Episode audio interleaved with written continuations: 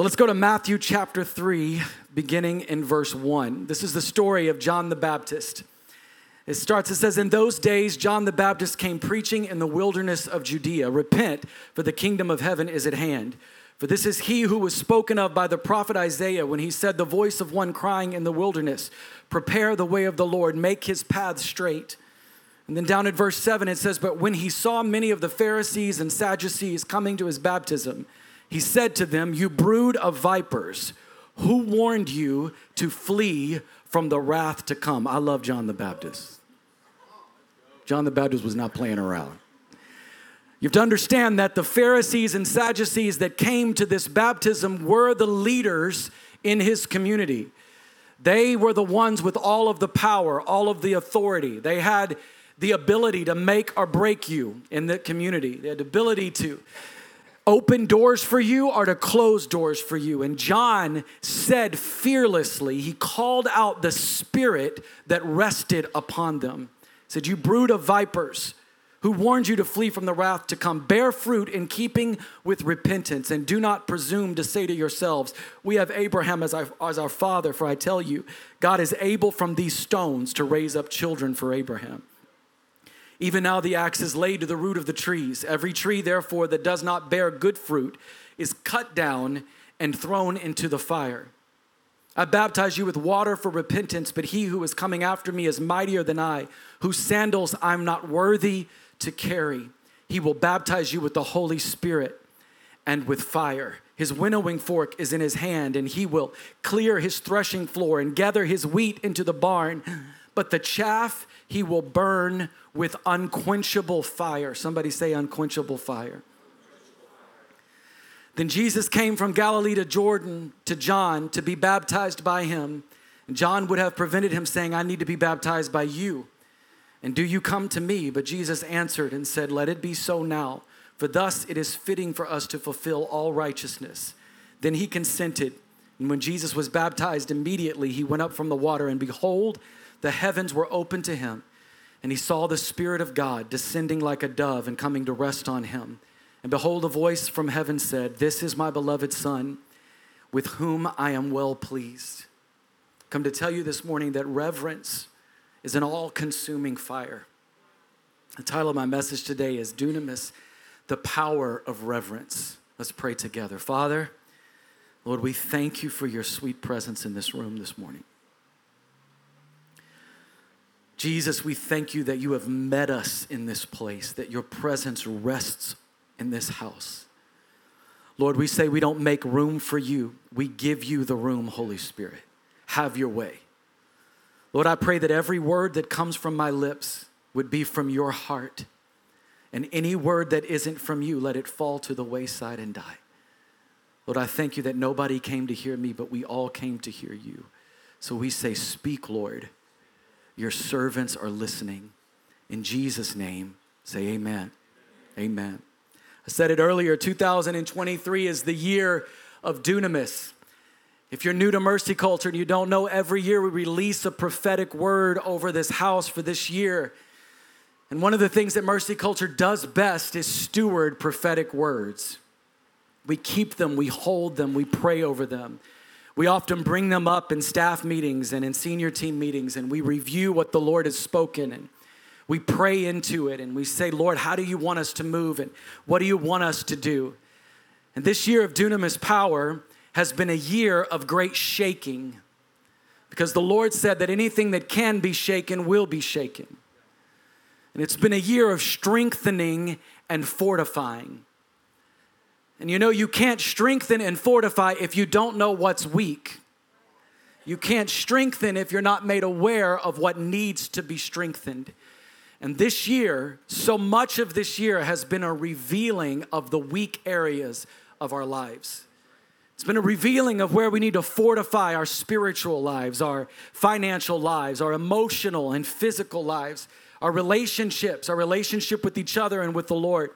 Acts chapter 1, verse 8 says, But you will receive power or dunamis when the Holy Spirit comes upon you, and you will be my witnesses in Jerusalem and in all Judea and Samaria and to the end of the earth. You see, dunamis is not given to us so that we can be magicians. Dunamis is not something given so that you can put on some show and impress people. But dunamis power comes upon us from the Holy Spirit so that we may be the witnesses of Jesus to Jerusalem and Judea and Samaria and the end of the earth. Yes, there is power that comes upon us, but it is the power to strengthen and fortify us. Strength, power, and might is a condition in which one can exert great force or withstand great force with the focus of having ability to do what is desired, intended, or necessary. And fortification is a stronghold, a place or structure which is a safe place to reside against attacks. So we have been strengthening and fortifying ourselves in every way.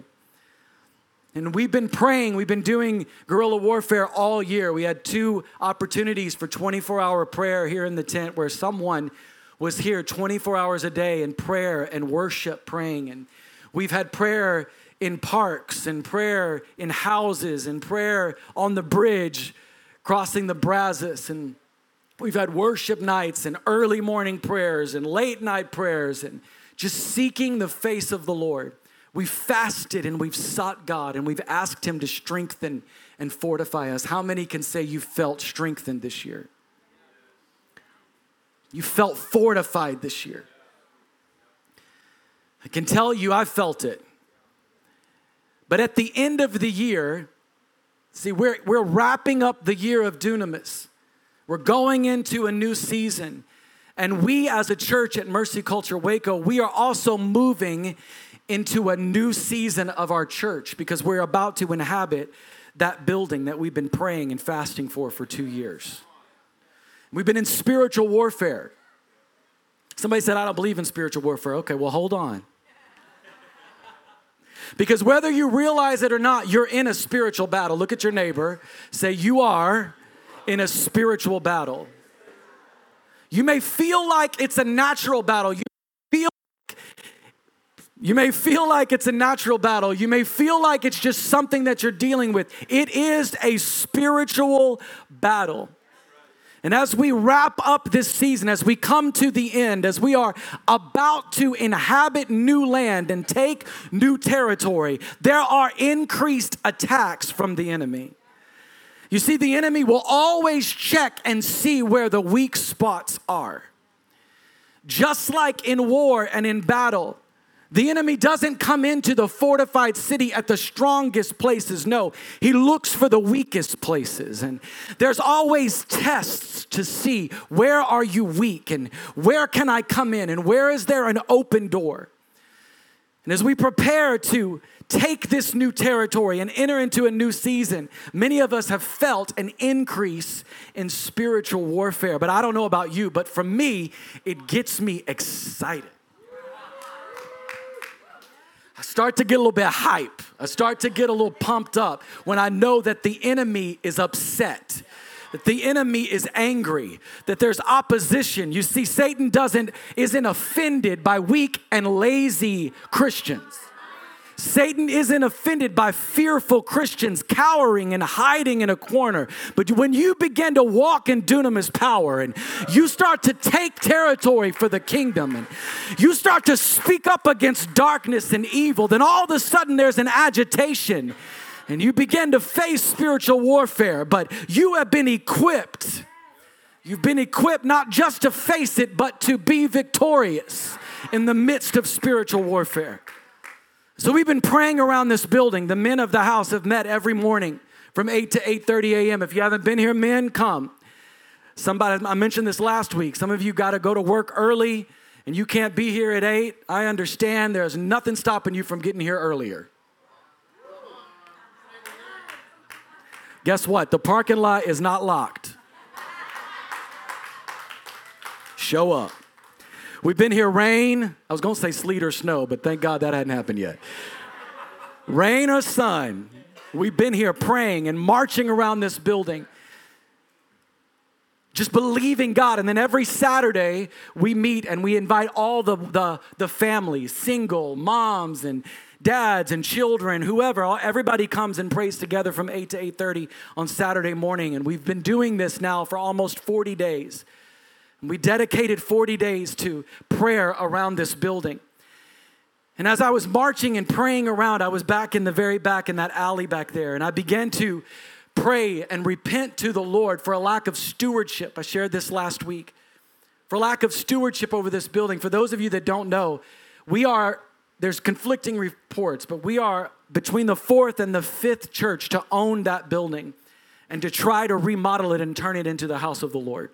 And every single time there's been a problem, there's been a moral failure, there's been uh, there's been financial impropriety, there's been issues with construction. Something has happened and prevented the church from taking that property. There's been spiritual warfare.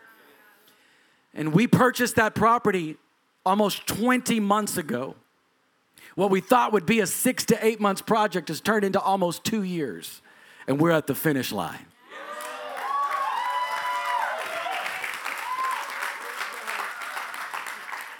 But I was in the back and I was asking God, I was asking the Lord and just repenting before the Lord for the lack of stewardship, and He corrected me.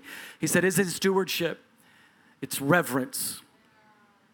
It's been a lack of reverence for my house that led to poor stewardship. And immediately the Lord showed me a vision. What's a vision? It's just a spiritual daydream. And what I saw over the building was a, a circus tent covering the building. And I could hear that circus music in my spirit. I saw clowns and people juggling, and the house of the Lord had been turned into a circus. Now, this isn't about any particular church. I don't know any of the churches that used to purchase, that used to own that building at any time. This isn't an admonition against any of them. What I believe is it was the Spirit of the Lord revealing to me a spirit that rests upon the modern day church today. A spirit that rests upon the capital C church, that is playing with the presence of the Lord, that has turned the house of God into a circus, a place of entertainment. Hebrews chapter 12, verse 27 says this This means that all of creation will be shaken and removed, so that only unshakable things will remain. And since we are receiving a kingdom that is unshakable, let us be thankful and please God by worshiping Him with holy fear, reverence, and awe, for God is a devouring fire. And so I called last Sunday, I asked all of us as a church to fast, to fast and to pray from now until Thanksgiving. And we named our fast the Reverence Fast. I want to encourage you when the Lord calls you into a fast, name it. Ask him, what do you want me to call this? What am I fasting for? I can tell you, I can, I've seen the hand of the Lord. There are things that Nikki and I are living through today that I fasted for two and three years ago. And I believe what we're fasting for today will be living in in the future. But the Lord asked me to call a fast and call it the reverence fast. And so we haven't been eating, we've been fasting, we've been praying, we've been seeking the Lord. How's it going? If you don't know, those of you who are new, I always say this I connect with God through feasting. I mean, I don't know, I just feel the Lord. I'm a fifth generation Texan, it comes naturally to me the greasier the better. I feel the Lord when you're eating. I feel the Lord through feasting. So if I call to fast, it's God. But the Lord called us to fast, and we've been leaning into this place of reverence. And I want to teach a little bit more on reverence this morning, but you can't talk about reverence without talking about honor. You see, reverence and honor are not the same thing, but they are inextricably linked. They are bound together. I want to encourage you. Much of this that I'm going to talk about honor, I pulled from a message that our senior lead pastor, Pastor Landon, preached at our Fort Worth campus a couple of years ago called Governed by Honor. On Mercy Culture's main YouTube page, you can search that message, governed by honor. I encourage you to do that. Spend some time this week. Take 45 minutes and watch that message. It'll change your life. I also have a great announcement. Pastor Landon will be with us next Sunday morning here in the tent. I told him, I said, I see you showed up in November. ah, I see what you did there. See, he, wa- he was scheduled in July. But he didn't come in July. No, no, no, it was too hot. The Warriors were here in July. No, just playing. No, Pastor Landon will be here next Sunday, and we are so excited to have him. Um, but let's talk about what is the difference between honor and reverence. I want to bring attention. When we first began to pray into launching Mercy Culture here in the city of Waco, I went away to a place in Washington State a place that a family that we're connected with built, and they call this prayer room the upper room, and people from all over come and pray in this particular room. And the Lord asked us to go and pray there. And I went and prayed and began to ask the Lord in that space, Lord, what are the principalities over the city of Waco? Because whether we realize it or not, I said it before, we're in a spiritual battle. And there's a spiritual battle in your lives, there's a spiritual battle in your families, there's a spiritual battle in regions and cities. And one of the principalities that we saw resting over Waco was a spirit of dishonor. And the way that we combat dishonor is by lifting up honor. So, as we learn about honor and reverence this morning, I want to make sure that you are spiritually in tune and that your spirits are awake and that you recognize this is a spiritual battle that we are in. You see, honor and reverence are linked together. When you fear and revere the Lord, you will honor the Lord's people. In a biblical sense, reverence is a profound, adoring, and awed respect. It indicates to tremble before, arising from our awareness of our own weakness. Reverence is reserved for God alone. Honor is a great respect of an individual or an institution. Honor is one of the values of Mercy Culture Church. We put it like this we are governed by honor. Honor reflects heaven's value. Honor protects freedoms, creates safe, creates safe places, and reflects a kingdom identity. Honor is about self control, not control. In the Greek, that word honor is timaio. It means to properly assign value as it reflects the personal esteem, value, or preciousness attached to it by the beholder. Honor, heaven's honor, means that it is not the value that a person earns, but it is the value that Jesus placed on that individual. You see, honor is a culture of heaven. It reflects the value of heaven, not our own value. So, who are we called to honor? We are called to honor all people. We're called to honor both God and others. And yes, I said all people. I'm gonna say it over here. I said, all people. Thanksgiving is coming up. You about to see that cousin. Y'all know what cousin I'm talking about. Y'all know exactly what cousin I'm talking about. You about to see that cousin or that aunt or that uncle or whoever it is that you don't like. And you're gonna be faced with an opportunity to partner with honor or to partner with the spirit of dishonor. Listen, your cute, passive aggressive, cutting, biting, hateful comments is a spirit. So we honor God. How do we honor the Lord? We honor the Lord with our money. Proverbs 3 9 and 10 Honor the Lord with your wealth and with the first fruits of all your produce. Then your barns will be filled with plenty and your vats will be bursting with wine. I'm not taking up an offering. You can, you can relax, you can unclench, get your hands off your wallet. Nobody's receiving an offering. If you've been around here at Mercy Culture, you know we, have, we receive one offering a year. One offering a year, we receive a Heart for Mercy offering.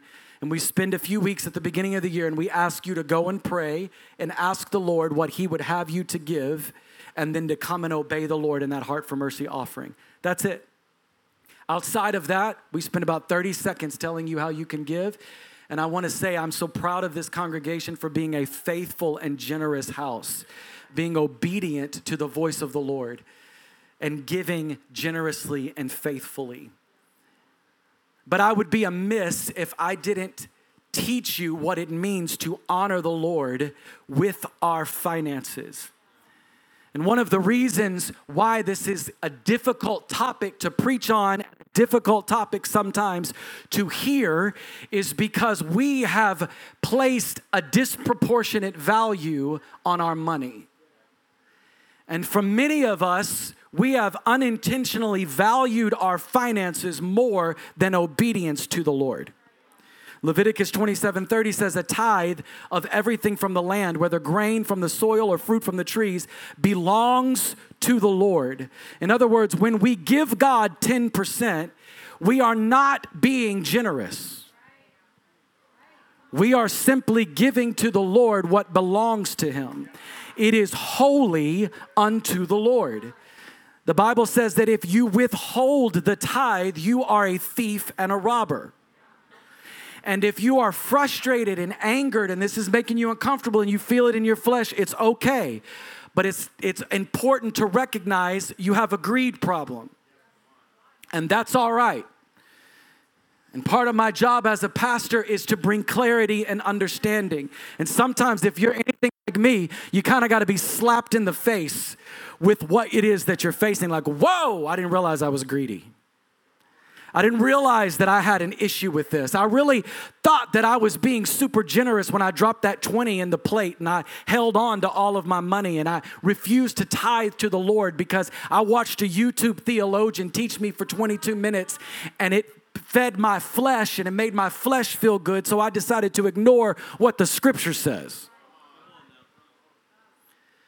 People say things like, I can't afford to tithe, but the truth is, we don't have an affording problem, we have a value problem. Do we value obedience to the Lord above all things? We honor the Lord with our body. Sex outside of biblical marriage is a sin. I will never forget. I was sitting in that service. This message, governed by honor, is about two or three years ago before we launched Mercy Culture Waco. And I was in Fort Worth and Pastor Landon said that line, and about three rows behind me, some woman yelled out, Oh, and then she cussed.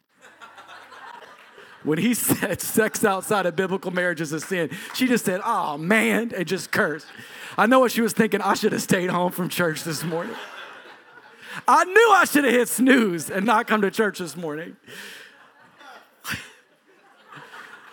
One of the great moments in church. Sex outside of biblical marriage is a sin. 1 Corinthians 6 18 through 20 says, Flee, say, flee, flee. from sexual immorality. Every other sin a person commits is outside of the body, but the sexually immoral person sins against his own body. Or do you not know that your body is a temple of the Holy Spirit within you, whom you have from God? You are not your own. Come on, say it to yourself. Say, I am not my own.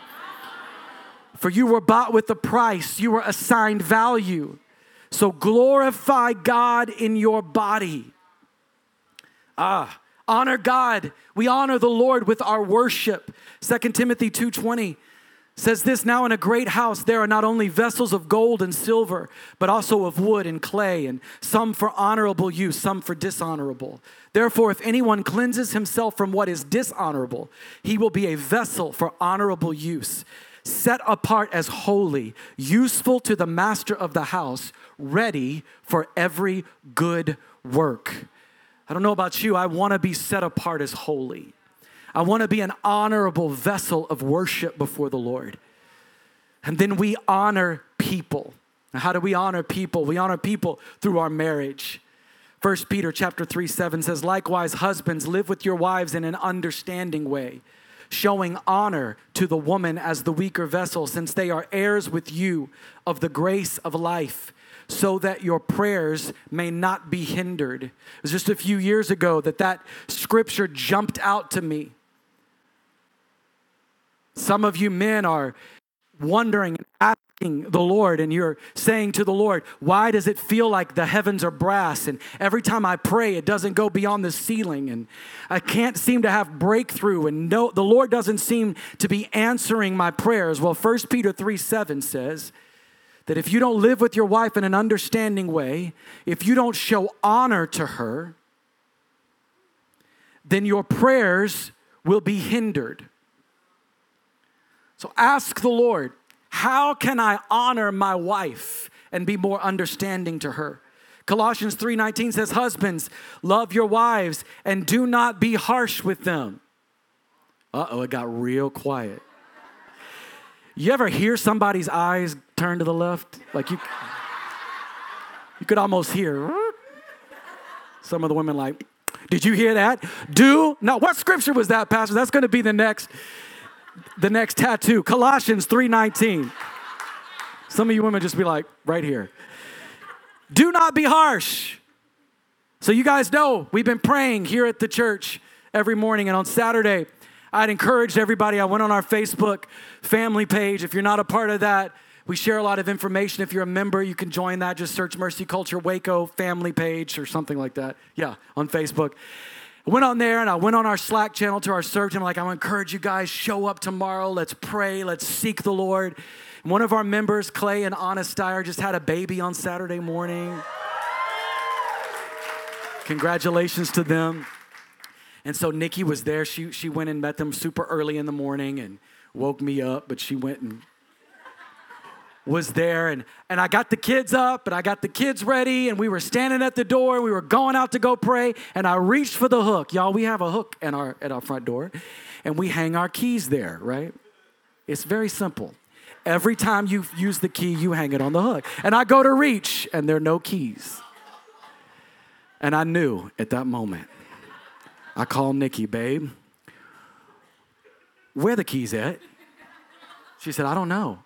I said, Well, I know I put them back on the hook where they go. And she said, I hope they're not in my purse. I already knew they was in her purse. I already knew it. She said, Oh my gosh, I have them right here. And y'all, I just hung up the phone. I just went, I hung up. See, the Lord tested me on Colossians 3:19, husbands love your wives and do not be harsh. And Nikki said, and you failed. He tested me and I failed because I called her back. See, I should have just left the phone off. But I called her back. I said, It is not difficult to put the keys back on the hook. I said, I done posted on the internet and went on Slack and told everybody to show up and pray, and I'm just chilling at the house.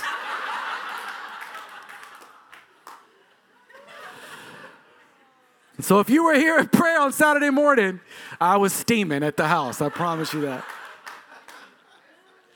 Ephesians 5:25 husband love your wives just as Christ loved the church and gave himself up for her.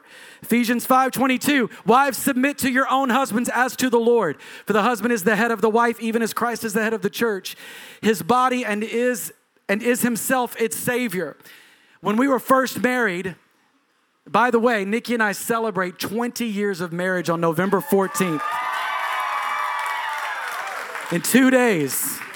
Two days, 20 years of marriage. We're so excited. But when we were first married, she wasn't submitting to me. And I got a little frustrated, so I wrote her a note. I wrote her a letter. It was a, she said, no, it was a letter. I don't remember, but she remembers every letter, every syllable of that note. I wrote her a letter and something along the lines of, You're not submitting to me, and this, that, and the other. A punk 22 year old, really, really, some 22 year olds have some wisdom. I had none. Zip, zero, zilch, nada, no intelligence, no talent, no wisdom. I don't have any idea why she married me. Uh, truly, I was about 50 pounds heavier than I am now. It's a miracle from God. That's the truth. Praise the Lord. Sometimes when I'm laying on the floor, that's what I'm thanking God for. Thank you for the temporary blindness of my beautiful wife. So I wrote her a letter and asked her, told her, not asked her, told her to submit to me. And she said something along the lines of, Give me something to submit to. Men, if you find that there's disorder in your home, grow up. If you find that there's a lack of submission in your home, man up. If you find that you can't find, nobody will follow you in your house, why don't you give your wife and your children something to follow? When they come in the morning, are you scrolling the internet or sleep in bed? Are you seeking the face of the Lord? Are you praying and fasting? When your pastor calls a fast, do you take your kids to Whataburger afterwards? Or do you say, I'm to pick up the mantle and I'm to sacrifice and I'm to spiritually lead my family? Do you get in your car and run down your leadership?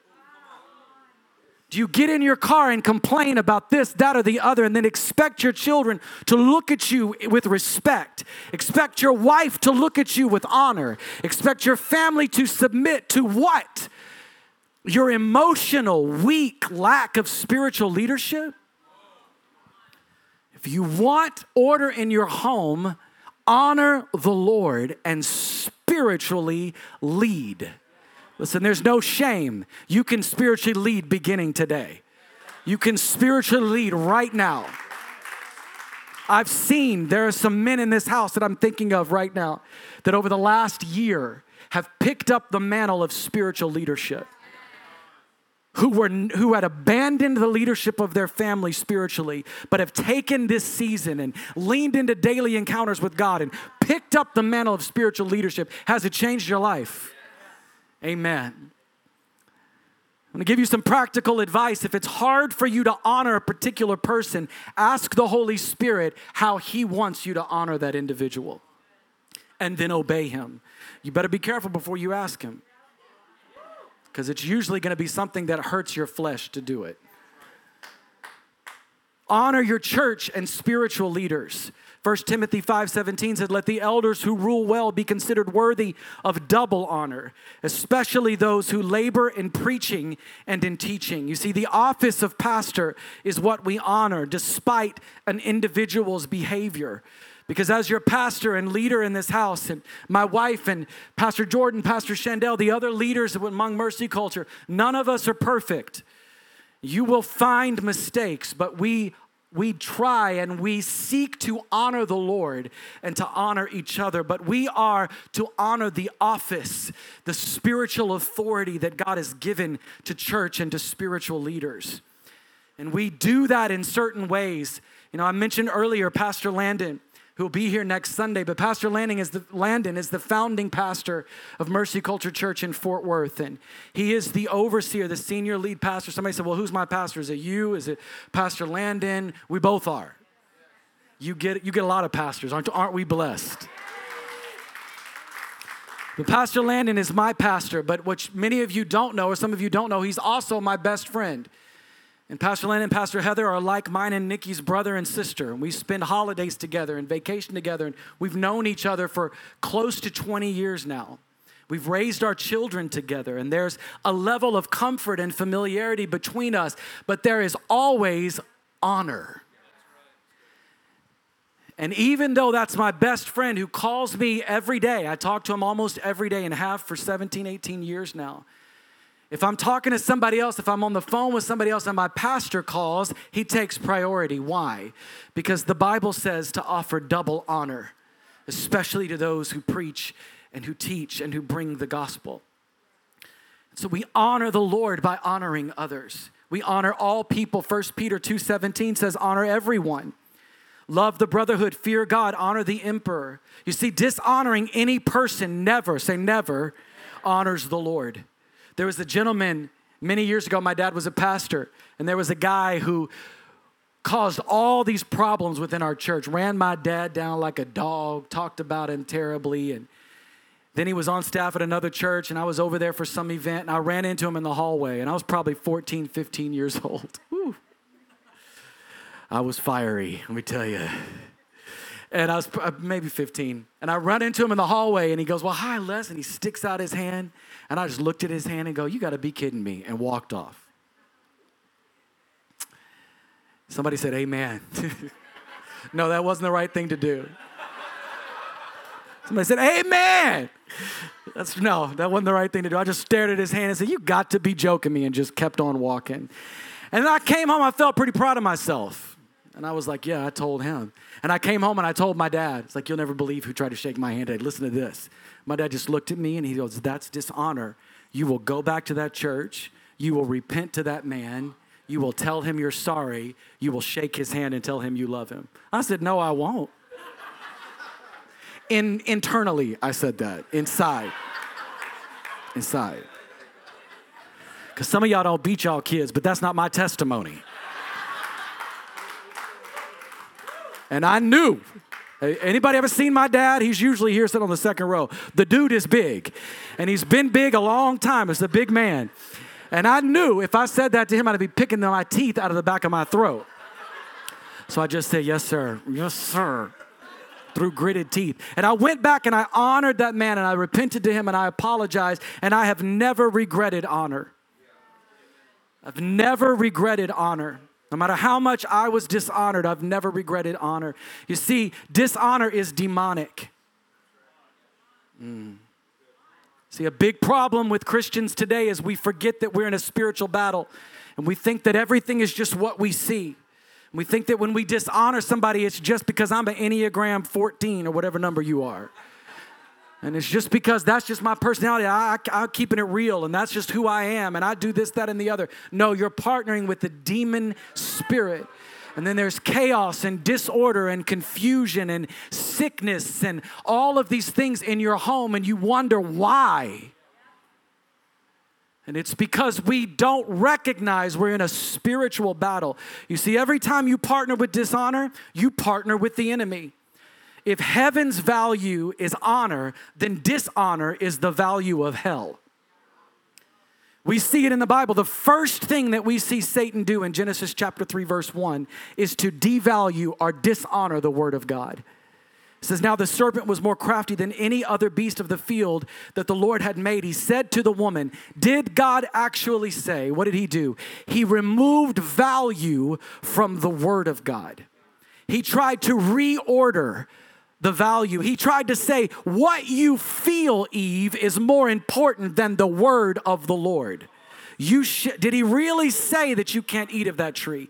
Did he really say that you're supposed to tithe? Did he really say that you're supposed to forgive your enemies? Did he really say sex outside of biblical marriage is a sin?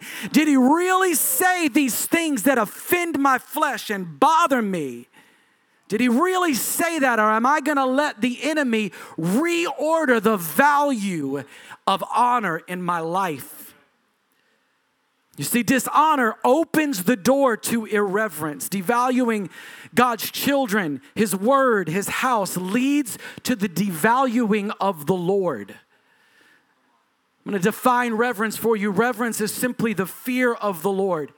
And in the Bible, reverence is defined as a profound, awe inspiring respect. It is the instinctive response of everyone who encounters the Lord God Almighty. The Greek word for reverence is eulabeia, and it means caution, reverence, fear of God, piety.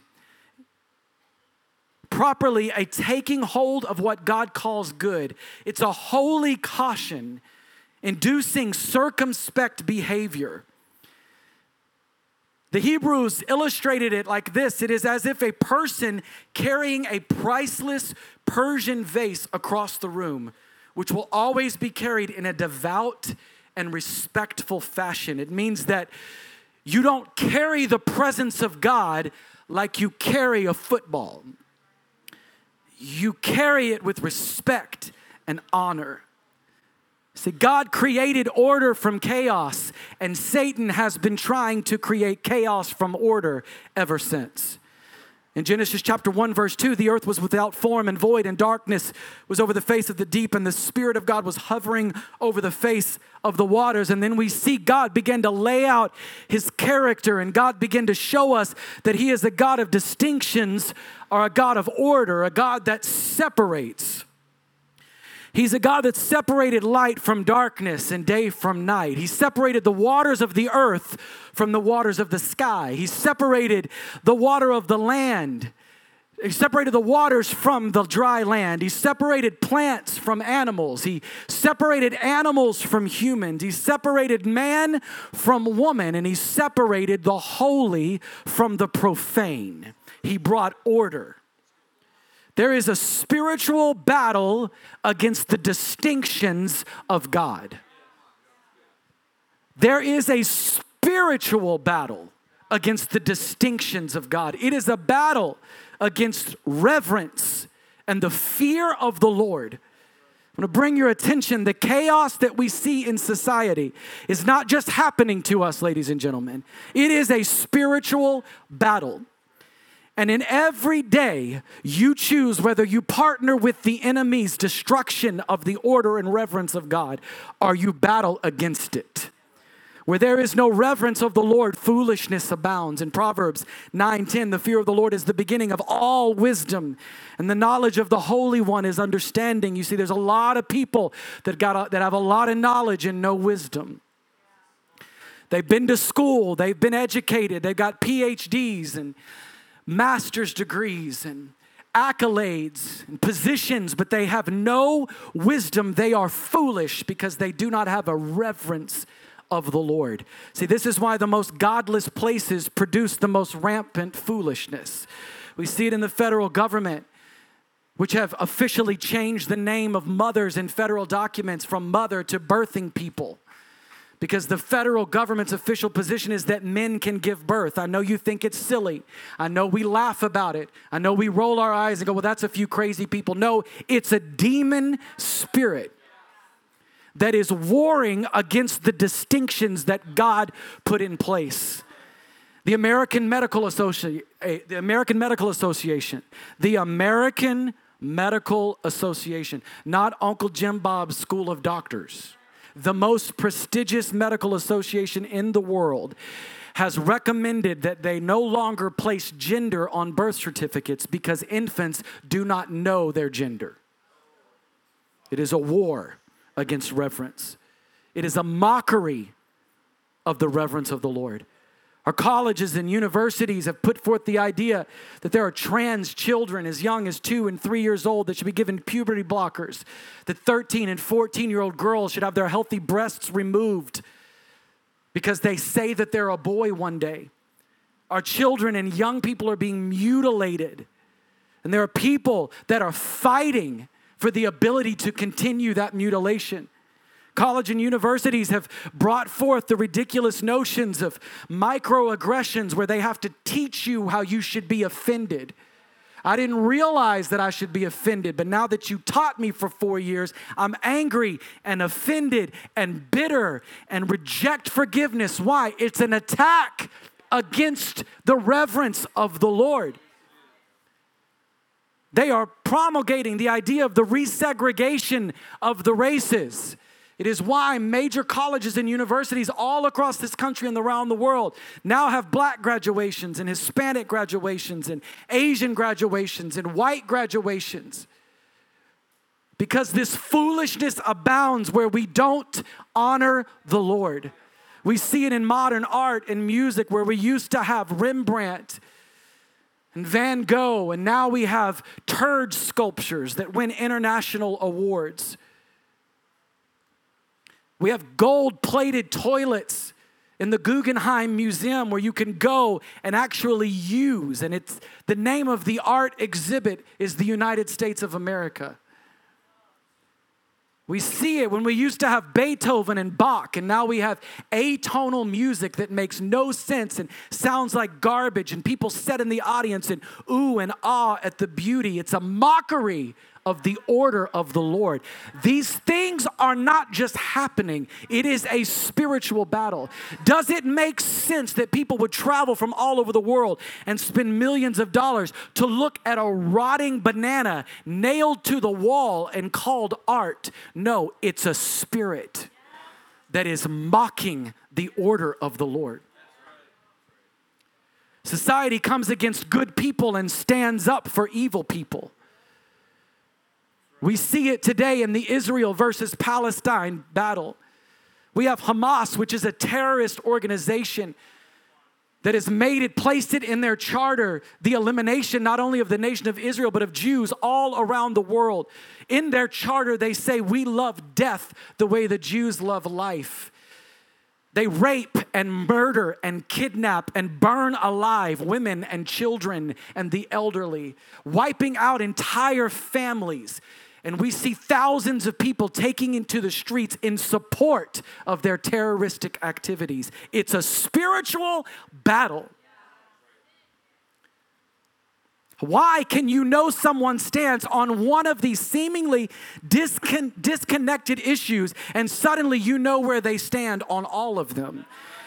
Why does what does diversity, equity and inclusion courses have to do with abortion? What do drag queens have to do with PETA's assertion that animals and humans are equal in their value? Why are those things all of a sudden conflated and connected? Because it's a spirit. Ah. You see, disorder is the manifestation of irreverence, disorder in the church. You can't submit to anyone. If you, can, if you can't submit to anyone, you have a reverence problem. If nobody can give you feedback and nobody can tell you where you need to grow and nobody can give you direction, you have a reverence problem. When we change scripture to conform to our desires instead of changing our desires to conform with scripture, it's when Christians say things like, I'm just church shopping. And what you mean is that you're looking for a place that fits you instead of where God has called me to die to myself. Let me find a place that feeds my flesh. Let me find a place that tells me what I want to hear when I want to hear it. To find a place that I leave, no matter what I feel in my emotions, I leave affirmed in how I feel. No, no, that is irreverence and it's out of order.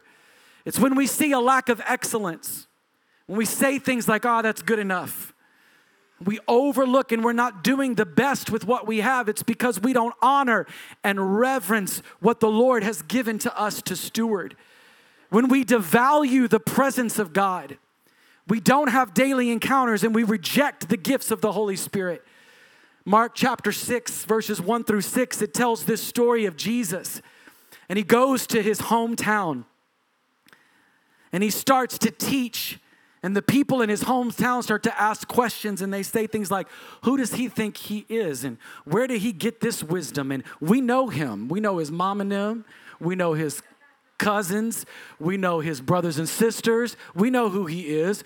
Where does he think he comes off coming in here and teaching us? And they began to disrespect, dishonor the Lord. And verse 3 says, They took offense at Jesus. Don't set in judgment because there's a lot of churches that have taken offense at Jesus. That when Jesus wants to come in and heal people's body, they get offended. When Jesus wants to anoint a woman to minister, they're offended at Jesus. Ah. And there's an offense that they had with Jesus. And verse 4 says, Jesus said to them, A prophet is not without honor except in his hometown and among his relatives and his own household. And then a fascinating thing is said in Scripture in verse 5, and he could do no mighty works there. This is Jesus, God in the flesh, could do no mighty works because of their irreverence of him. And it says, except that he lay his hands on a few sick people and healed them. And then Jesus marveled at their unbelief. I, I wonder, church, we've been so blessed here about a year ago, Pastor Landon came and preached and prophesied. He said, Have you have we named the tent yet? And we hadn't. He said, Oh, it's the tent of miracles. It's the tent of miracles. And we've been stewarding that word, and people have been miraculously healed. Raise your hand if you've been healed physically in the tent of miracles at all. All around the room. All around the room. There's been miraculous healings that have taken place in this tent. And we're continuing to believe God for more. But my question that rose up in my spirit when I read this this week is Are we settling for the few sick people? Are we leaving the truly mighty works on the table? You see, the Bible says that Jesus still healed people, but that he couldn't do the truly mighty works because of their lack of irreverence. Yes, it is like this every week. It's something that we say. It's like this every week. God meets us, but we cannot become familiar with the presence of the Lord. Irreverence manifests by the mixing of the holy and the profane. There's a pastor that I saw just this week. He put out a video on his own platform and he talks about his cursing. And he uses the F word and every word you can imagine in his messages and on his podcast. And he said in this video that the Holy Spirit told him to curse. And told is a very well known, influential minister told him to use this foul language as bait to reach other people. It's out of order and it's irreverent. Ezekiel 22 says, They made no distinction between the holy and the common, neither have they taught the difference between the unclean and the clean. And they have disregarded my Sabbath so that I am profaned among them and her prophets have smeared or whitewashed for them, seeing false visions and divining lies for them. What does this mean? It means that the Bible is warning us that there are preachers who refuse to teach and define the difference between the clean and the unclean, the holy and the profane. And then they will lie and make up words from the Lord for the people to make them feel good saying, Thus says the Lord, where the Lord has not spoken. Be very careful, ladies and gentlemen. Do not get words from irreverent people. Do not follow and listen to people who do not fear the Lord. They will be foolish. The Bible says it, not me. They will be foolish and you will think you are hearing words from the Lord when the Lord has not spoken. We see this play out in churches around the world. Lights, camera, action. It's a performance, it's entertainment instead of holy reverence and awe and wonder. Psalms 2:11 says, "Worship the Lord and serve him with reverence, with awe-inspired fear and submissive wonder. Rejoice, yet do so with trembling." Listen, family, it's not our job to go to churches and watch them online and judge who's worshiping the Lord with awe and wonder and who isn't. It's not our job to pick up judgment and go, oh man, if other churches could just be like mercy culture. Man, we're the ones who fear the Lord. We're the ones who worship. That's just a performance, that's just a show. No, no, no. That is irreverence and dishonor. How do we know we worship the Lord in awe and wonder? We seek the Lord. You, as an individual, ask the Lord to give you the revelation of the fear of the Lord. We see disorder manifested in our homes. We see it in relationship of husbands to wives and wives to husbands, children's children to parents. What do you watch? What do you listen to? How do you fight in your home? How do you have disagreements? Is it out of order? What's the cleanliness like in your house? There's a difference between your home getting out of order. We have five kids. It happens and needing to be cleaned, and a spirit of disorder or irreverence resting in your house? Are you stewarding your schedule? I've come to ask you this morning what disorder or manifestation of irreverence are you tolerating in your home? Worship team, if you would come up. Are we tolerating at work and school? Do you compartmentalize your life? Do you have your Christian life and then your public life? This is Les at church and this is Les at work and i don't want to cram anything down anybody's throat and i want to i still want to reach people and so i'll go to the happy hour after work and i'll get a little buzzed with my coworkers and I'll talk about maybe a higher power, maybe I'll mention God, but I don't want to go too far. I don't want to truly live my faith there. You are, you are irreverent to the Lord. We have lost the fear of the Lord. There is power in reverence to God. Reverence brings favor. Psalms 34, 9 and 10 says, Worship in awe and wonder, all you have been made holy. For all who fear him will feast with plenty. Even the strong and the wealthy grow weak and hungry, but those who passionately pursue the Lord will never lack any good thing. Reverence opens up heaven. Hebrews 5, 7, and 8 talks about Jesus crying out and praying to the Lord. And it says that God heard the cries of Jesus because of his reverence. Acts 2:43 and all came upon every soul and many signs and wonders were being done through the apostles why because they had reverence and awe for the Lord reverence leads to righteousness Genesis 42 18. This is the story of Joseph and his brothers. Joseph's brothers had kidnapped him and thrown him into a pit and sold him into slavery, left him to die. And then Joseph was exalted through the honor that he continued to show to the highest levels of leadership in a foreign land. And his brothers came to him in need of his assistance. Joseph had every reason in the world to dishonor his brothers, to give them what he knew to be justice, to tell them, you can forget it, go find food somewhere else, you're not getting it from me. The Bible says that Joseph said to them, If you'll do what I've told you to do, I'll fulfill my promise, for I fear the Lord.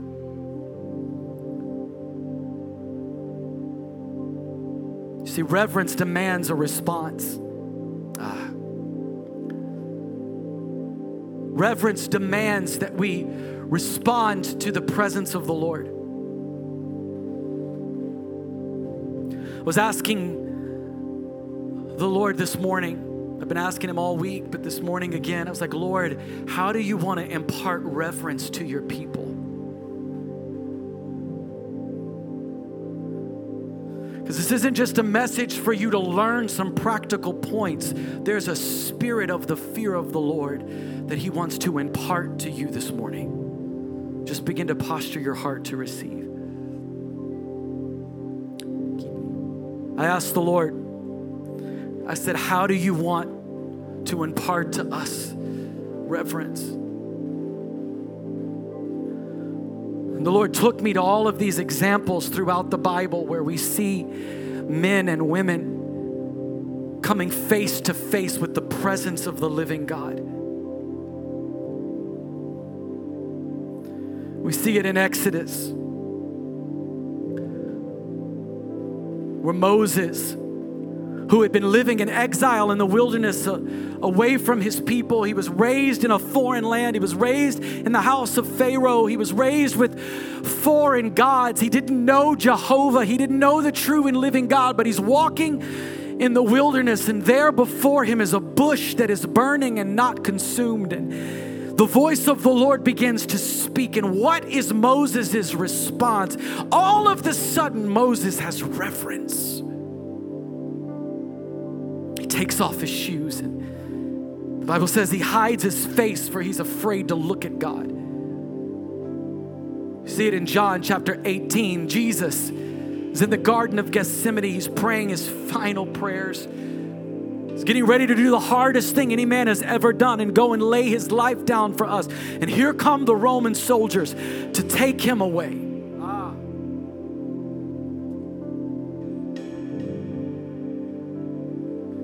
And he looks at them and he says, Who do you seek? Who are you looking for? And they said, Jesus of Nazareth. And Jesus looks at the soldiers and he says, I am he. In the original language, what he actually says is, I am Yahweh. What does he do? He declares his holiness looks at the soldiers and he says, I am Yahweh. And what is their response? The Bible says, these soldiers who came to unapologetically murder Jesus drew back and fell to the ground. Why? The holiness of God demands reverence. Just begin to pray in your heavenly language. We're not prophesying in tongues, praying in our heavenly language. If you don't have the gift of tongues, just begin to pray. Tell the Lord how holy He is. Tell the Lord how holy He is. Tell the Lord how righteous, how wonderful He is.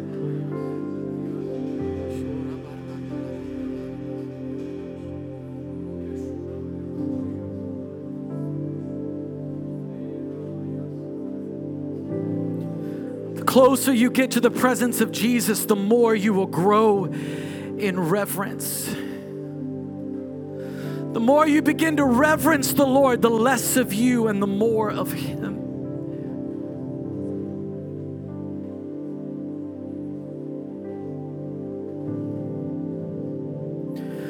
This pattern repeated throughout the Bible. When people come face to face with the glory of God, they begin to revere Him, and certain things happen in Isaiah chapter 6, and Ezekiel 1 and 2, and Revelation 4 and 5, and the story of John the Baptist in Matthew. They come face to face with the glory of God, and they're overwhelmed with the fear of the Lord, and we see they are convicted of their sins. They are they are cleansed of their wrongdoing. They are baptized in fearlessness. And then they are sent to do the will of the Lord.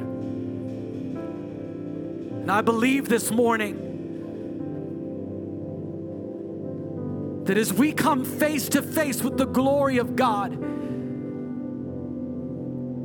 as we receive an impartation of the fear and reverence of the Lord, you will begin to be convicted. Come on, ask the Lord, what are you convicting me of? Nobody looking around. Nobody looking around. Ask the Lord, Lord, what are you convicting me of? Lord, reveal to me, show me the hidden places of my heart.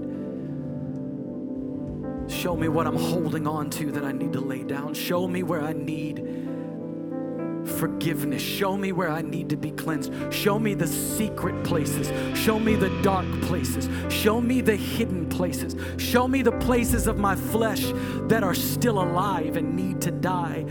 Holy Spirit, where are you convicting me? Just take 30 seconds and ask Him. Just ask Him.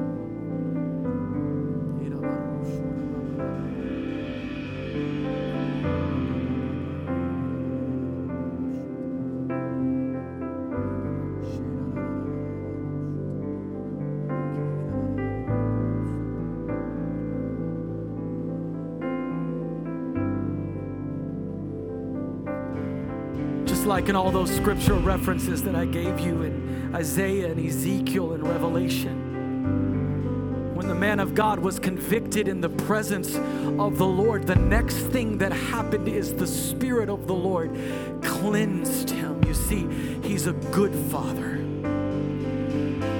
He never reveals what he's not willing to cleanse.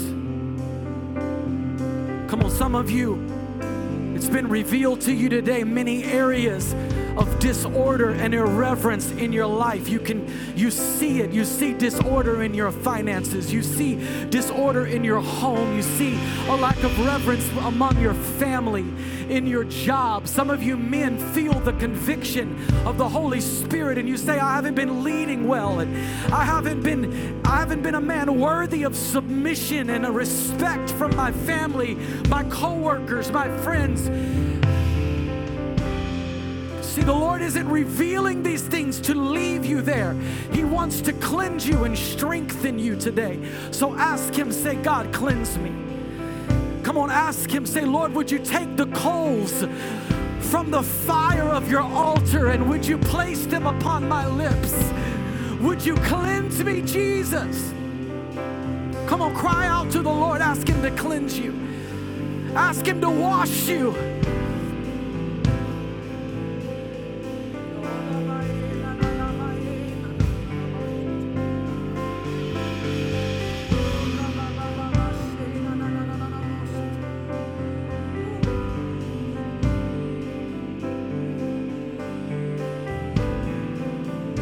The next thing we see after being convicted and being cleansed, we see the Spirit of the Lord speaking and saying, Fear not. Come on, just lift your hands, lift your hands, lift your hands. Lift your hands, lift your hands. I declare to you, fear not. Oh, fear not. Fear not. Fear nothing but the Lord. Holy Spirit, would you baptize your children in fearlessness? Would you baptize your children in fearlessness, unafraid to share what you've done for them, unafraid to tell their waiter and waitress, their boss and friend about Jesus, unafraid to speak truth to lies, unafraid to bring light darkness, unafraid to stick out and be different, unafraid to be vulnerable and show honor when they have every right to show dishonor.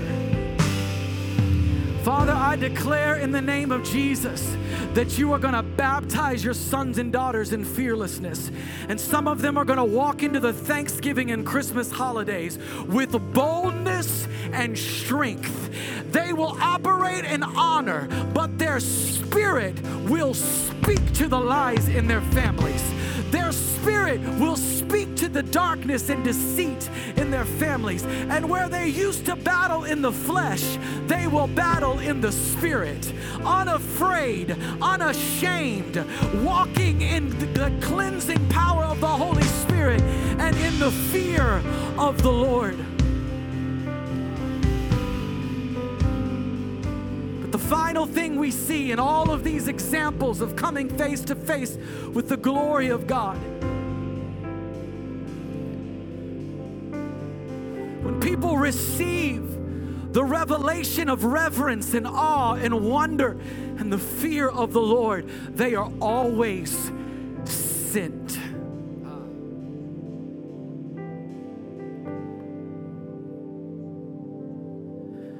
You cannot fear the Lord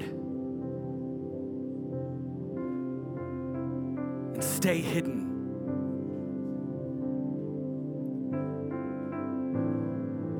You cannot fear the Lord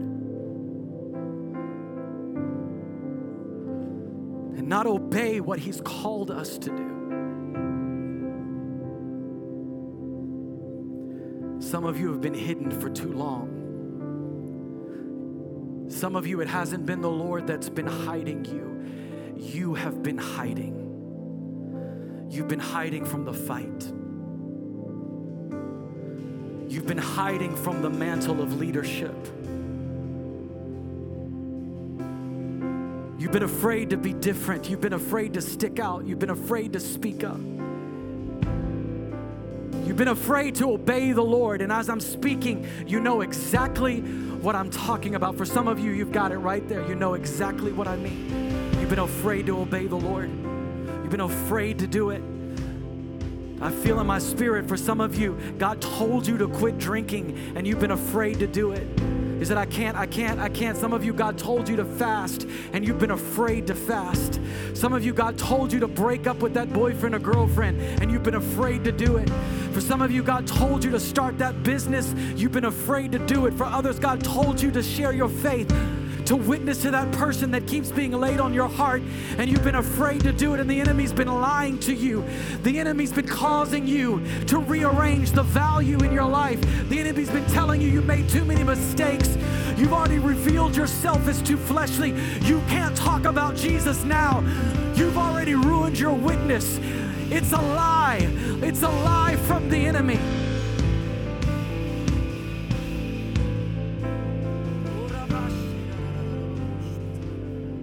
Come on, everybody, if you can, stand to your feet.